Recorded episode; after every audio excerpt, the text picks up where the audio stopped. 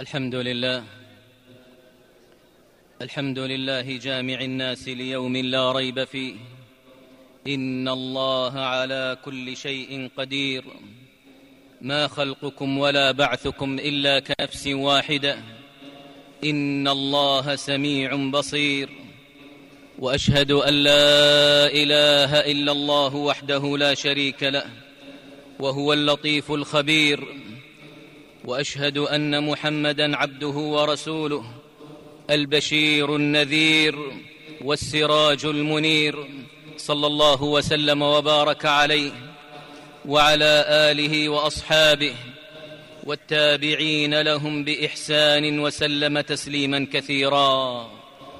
أما بعد معاشر المؤمنين أوصيكم ونفسي بتقوى الله عز وجل يا أيها الذين آمنوا اتقوا الله وقولوا قولا سديدا. يصلح لكم أعمالكم ويغفر لكم ذنوبكم.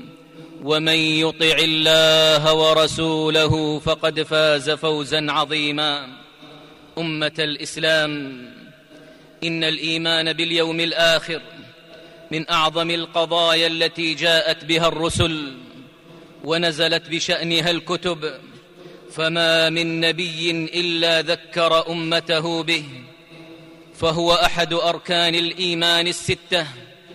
ففي حديث جبريل عليه السلام قال فأخبرني عن الإيمان قال أن تؤمن بالله وملائكته قال أن تؤمن بالله وملائكته وكتبه ورسله واليوم الآخر وتؤمن بالقدر خيره وشره. رواه مسلم. ولعظم هذا اليوم أكثر سبحانه من ذكره في القرآن العظيم.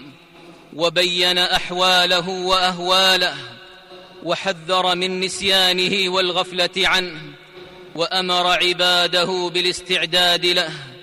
يا أيها الناس اتقوا ربكم إن زلزلة الساعة شيء عظيم يوم ترونها. تذهل كل مرضعة عما أرضعت وتضع كل ذات حمل حملها وترى الناس سكارى وما هم بسكارى ولكن عذاب الله شديد.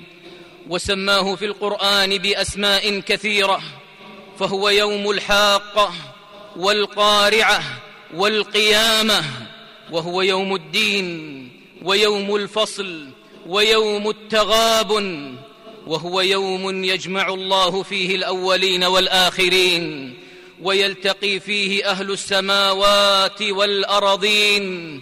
ذلك يوم مجموع له الناس وذلك يوم مشهود وما نؤخره إلا لأجل معدود. يوم يأتي لا تكلم نفس إلا بإذنه فمنهم شقي وسعيد.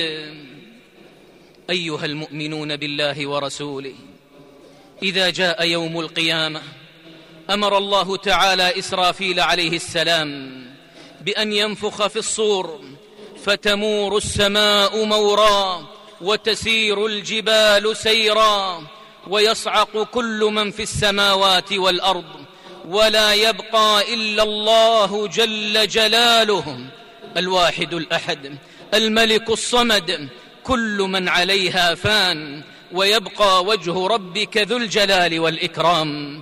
ثم يأمر سبحانه وتعالى بأن تمطر السماء فينبت الناس في قبورهم كما ينبت البقل.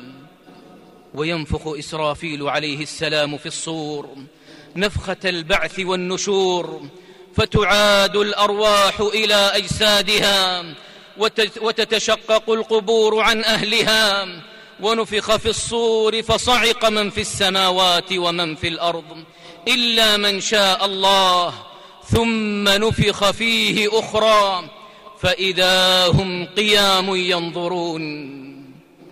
فيخرج الناس من قبورهم كأنهم جراد منتشر يساقون إلى أرض المحشر أرض بيضاء عفراء أي تميل إلى الحمرة. لا ترى فيها عوجا ولا أمتا وليس فيها معلم لأحد. يحشر الناس فيها حفاة عراة غرلا. قالت عائشة رضي الله عنها قلت يا رسول الله النساء والرجال جميعا ينظر بعضهم إلى بعض. قال صلى الله عليه وسلم يا عائشة يا عائشة الأمر أشد من أن ينظر بعضهم إلى بعض. رواه البخاري ومسلم. معاشر المؤمنين في أرض المحشر يجتمع الخلق كلهم فتدنو الشمس حتى تكون منهم كمقدار ميل. فيكون الناس على قدر أعمالهم في العرق. فمنهم من يكون إلى كعبيه ومنهم من يكون إلى ركبتيه ومنهم من يكون إلى حقويه ومنهم من يلجمه العرق إلجاما. في يوم كان مقداره خمسين ألف سنة فيفزع بعض الناس إلى الرسل والأنبياء ليشفعوا لهم عند خالق الأرض والسماء. حتى يأذن بالحساب وفصل القضاء. وكلما أتوا نبيا من أولي العزم اعتذر وأحالهم إلى نبي آخر حتى يأتوا, حتى يأتوا إلى رسولنا صلى الله عليه وسلم. فيقول أنا لها قال عليه الصلاة والسلام كما في صحيح البخاري فأستأذن على ربي فيؤذن لي. ويلهمني محامد أحمده بها. لا تحضرني الآن فأحمده بتلك المحامد وأخر له ساجدا. فيقول يا محمد ارفع رأسك وقل يسمع لك وسل تعطى واشفع تشفع. فأقول يا رب أمتي أمتي يا رب أمتي أمتي. فحينئذ فحينئذ يأذن الرب جل جلاله بفصل القضاء فيجيء مجيئا يليق بجلاله في ظلل من الغمام وتجيء الملائكة الكرام صفا صفا صفوف ذل وخضوع للملك العلام ويؤتى بجهنم في أرض المحشر لها سبعون ألف زمام مع كل زمام سبعون ألف ملك يجرونها كلا إذا دكت الأرض دكا دكا وجاء ربك والملك صفا صفا وجيء يومئذ بجهنم يومئذ يتذكر الإنسان وأنى له الذكرى يقول يا ليتني قدمت لحياتي فإذا جاء الرب جل جلاله خشعت الأصوات للرحمن فلا تسمع إلا همسا. وأشرقت الأرض بنور ربها. ووضع الكتاب وجيء بالنبيين والشهداء. وقضي بينهم بالحق وهم لا يظلمون. ووفيت كل نفس ما عملت وهو أعلم بما يفعلون. فالحقوق يا عباد الله في ذلك اليوم محفوظة مصونة. اليوم تجزى كل نفس بما كسبت. لا ظلم اليوم إن الله سريع الحساب. فأول ما يقضى بين الناس في الدماء وكل, ما ك وكل من كانت عليه مظالم للعباد فإنهم يأخذون من حسناته بقدر مظلمته. فإن لم تكن له حسنات يؤخذ من سيئاتهم فتطرح عليه. فعن أبي هريرة رضي الله عنه قال قال رسول الله صلى الله عليه وسلم من كانت له مظلمة لأخيه من عرضه أو شيء فليتحلله منه اليوم قبل أن لا يكون دينار ولا درهم. إن كان له عمل صالح أخذ منه بقدر مظلمته وإن لم تكن له حسنات أخذ من سيئات صاحبه فحمل عليه. رواه البخاري. أمة الإسلام. يعرض العباد على ربهم في أرض المحشر. لا تخفى عليه منهم خافية. فينادى بكل إنسان اقرأ كتابك كفى بنفسك اليوم عليك حسيبا. فيقوم منفردا يجادل عن نفسه بكل ضعفه. أمام الملك جل جلاله وتقدست أسماؤه. يوم تأتي كل نفس تجادل عن نفسها وتوفى كل نفس ما عملت وهم لا يظلمون. وفي الصحيحين. قال رسول الله صلى الله عليه وسلم ما منكم من أحد إلا سيكلمه الله. ليس بينه وبينه ترجمان. فينظر أيمن منه فلا يرى إلا ما قدم. وينظر أشأم منه فلا يرى إلا ما قدم. وينظر بين يديه فلا يرى إلا النار تلقاء وجهه. فاتقوا النار ولو بشق تمرة ولو بكلمة طيبة. فأما العبد المؤمن فإن الله تعالى يعرفه ببعض ذنوبه ويتجاوز عما يشاء من هفواته حتى يعرف العبد فضل الله ومنته عليه بسترها عليه في الدنيا وعفوه عنها في الآخرة. فعن ابن عمر رضي الله عنهما قال سمعت رسول الله صلى الله عليه وسلم يقول إن الله يدني المؤمن فيضع عليه كنفه ويستره فيقول أتعرف ذنب كذا؟ أتعرف ذنب كذا؟ فيقول نعم أي رب حتى إذا قرره بذنوبه ورأى في نفسه أنه هلك قال سترتها عليك في الدنيا وأنا أغفرها لك اليوم فيعطى كتاب حسناته. رواه البخاري ومسلم.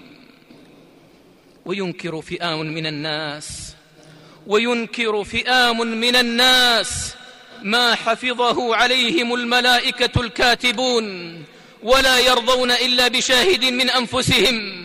فيختم الله على أفواههم. وتستنطق جوارحهم. ففي صحيح مسلم. عن أنس بن مالك رضي الله عنه قال كنا عند رسول الله صلى الله عليه وسلم فضحك فقال هل تدرون مما أضحك؟ قال قلنا الله ورسوله أعلم قال من مخاطبة العبد ربه يقول يا رب ألم تجرني من الظلم؟ قال يقول بلى قال فيقول فإني لا أجيز على نفسي إلا شاهدا مني. قال فيقول كفى بنفسك اليوم عليك شهيدا وبالكرام الكاتبين شهودا. قال فيختم على فيه فيقال لأركانه انطقي.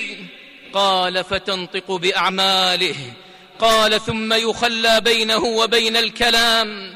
قال فيقول بعدا لكن وسحقا. فعنكن كنت أناضل فعنكن كنت أناضل. حتى إذا ما جاءوها شهد عليهم شهد عليهم سمعهم وأبصارهم وجلودهم بما كانوا يعملون. وقالوا لجلودهم لم شهدتم علينا؟ قالوا أنطقنا الله الذي أنطق كل شيء وهو خلقكم أول مرة وإليه ترجعون. وما كنتم تستترون أن يشهد عليكم. أن يشهد عليكم سمعكم ولا أبصاركم ولا جلودكم ولكن ظننتم أن الله لا يعلم كثيرا مما تعملون. فأعدوا يا عباد الله للسؤال جوابا فأعدوا يا عباد الله للسؤال جوابا ولذلك الموقف عملا صالحا. ففي الحديث القدسي يقول الله عز وجل يا عبادي يا عبادي إنما هي أعمالكم أحصيها لكم. ثم أوفيكم إياها فمن وجد خيرا فليحمد الله ومن وجد غير ذلك فلا يلومن إلا نفسه. أعوذ بالله من الشيطان الرجيم. فمن كان يرجو لقاء ربه فليعمل عملا صالحا ولا يشرك بعبادة ربه احدا. بارك الله لي ولكم في القرآن والسنة. ونفعني وإياكم بما فيهما من الآيات والحكمة. أقول ما تسمعون وأستغفر الله لي ولكم من كل ذنب وخطيئة. فاستغفروه إنه كان غفورا رحيما. الحمد لله. الحمد لله الذي أرسل رسوله بالهدى ودين الحق ليظهره على الدين كله. وكفى بالله شهيدا. وأشهد أن لا إله إلا الله وحده لا شريك له إقرارا به وتوحيدا. وأشهد أن محمدا عبده ورسوله صلى الله عليه وعلى آله وصحبه ومن تبعهم بإحسان وسلم تسليما مزيدا. أما بعد معاشر المؤمنين فإن أعظم ما يقدمه العبد للقاء الله جل جلاله هو توحيده وإفراده بالعباده الذين آمنوا ولم يلبسوا إيمانهم بظلم أولئك لهم الأمن وهم مهتدون. وفي الحديث القدسي يقول الرب جل جلاله ومن لقيني بقراب الأرض خطيئة ومن لقيني بقراب الأرض خطيئة لا يشرك بي شيئا. لقيته بمثلها مغفرة. رواه مسلم. ويقدم الناس على الله تعالى في أرض المحشر. على الحال التي فارقوا عليها الدنيا. فمن مات على شيء بعثه الله عليه. إن خيرا فخير وإن شرا فشر. فمن الناس من يبعث ملبيا. لأنه كان لأنه مات محرما. ويأتي الشهيد وجرحه يثعب دما. اللون لون الدم والريح ريح المسك. وكل امرئ في ظل صدقته يوم القيامة. حتى يفصل بين الناس. وسبعة يظلهم الله تعالى في ظله. يوم لا ظل إلا ظله. إمام عادل. وشاب نشأ في عبادة الله. ورجل قلبه معلق في المساجد ورجلان تحابا في الله اجتمعا عليه وتفرقا عليه ورجل دعته امرأة ذات منصب وجمال فقال إني أخاف الله ورجل تصدق بصدقة فأخفاها حتى لا تعلم شماله ما تنفق يمينه. ورجل ذكر الله خاليا ففاضت عيناه. وللمتحابين بعظمة الله وطاعته. منزلة رفيعة يوم القيامة حيث ينادي بهم الرحمن فيقول أين المتحابون بجلالي؟ اليوم أظلهم في ظلي يوم لا ظل إلا ظلي. رواه مسلم. قال ابن تيمية رحمه الله فقوله أين المتحابون بجلال الله؟ تنبيه على ما في قلوبهم من إجلال الله وتعظيمه مع التحاب فيه وبذلك يكونون حافظين لحدوده وبذلك يكونون حافظين لحدوده دون الذين لا يحفظون حدوده لضعف الإيمان في قلوبهم. وفي تلك العرصات يكرم الله رسولنا صلى الله عليه وسلم بحوض عظيم ماؤه أبيض من اللبن وأحلى من العسل وأطيب من المسك. ترى فيه أباريق الذهب والفضة كعدد نجوم السماء كعدد نجوم السماء. من شرب منه شربه لم يظمأ بعدها أبدا. وفي ذلك اليوم العظيم يأتي القرآن الكريم شفيعا لأصحابه. تقدمه سورة البقرة وآل عمران. تضللان صاحب صاحبهما وتدافعان عنه. تضللان صاحبهما وتدافعان عنه ففي صحيح مسلم. قال رسول الله صلى الله عليه وسلم اقرأوا القرآن فإنه يأتي يوم القيامة شفيعا لأصحابه. اقرأوا الزهراوين البقرة وسورة آل عمران فإنهما, ي... فإنهما تأتيان يوم القيامة. كأنهما غمامتان أو كأنهما غيايتان أو كأنهما فرقان من طير صواف تحاجان عن أصحابهما. ويقال لصاحب القرآن اقرأ وارتق ورتل كما كنت ترتل في الدنيا. فإن منزلتك عند آخر آية تقرأها.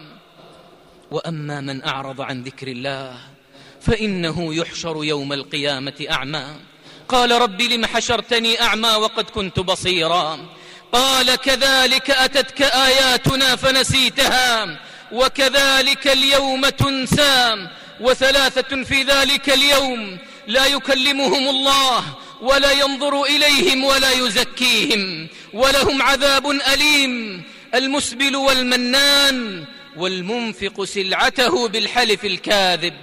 وأما المتكبرون فإنهم يحشر يحشرون أمثال الذر فإنهم يحشرون أمثال الذر يطأهم الناس بأقدامهم احتقارا لهم ولكل غادر لواء يوم القيامة يعرف به. يقال هذه غدرة فلان وآكل الربا يخرج إلى أرض المحشر كالمجنون. الذين يأكلون الربا لا يقومون إلا كما يقوم الذي يتخبطه الشيطان من المس. وأما الكافرون الجاحدون فإنهم يحشرون على وجوههم عميا وبكما وصما.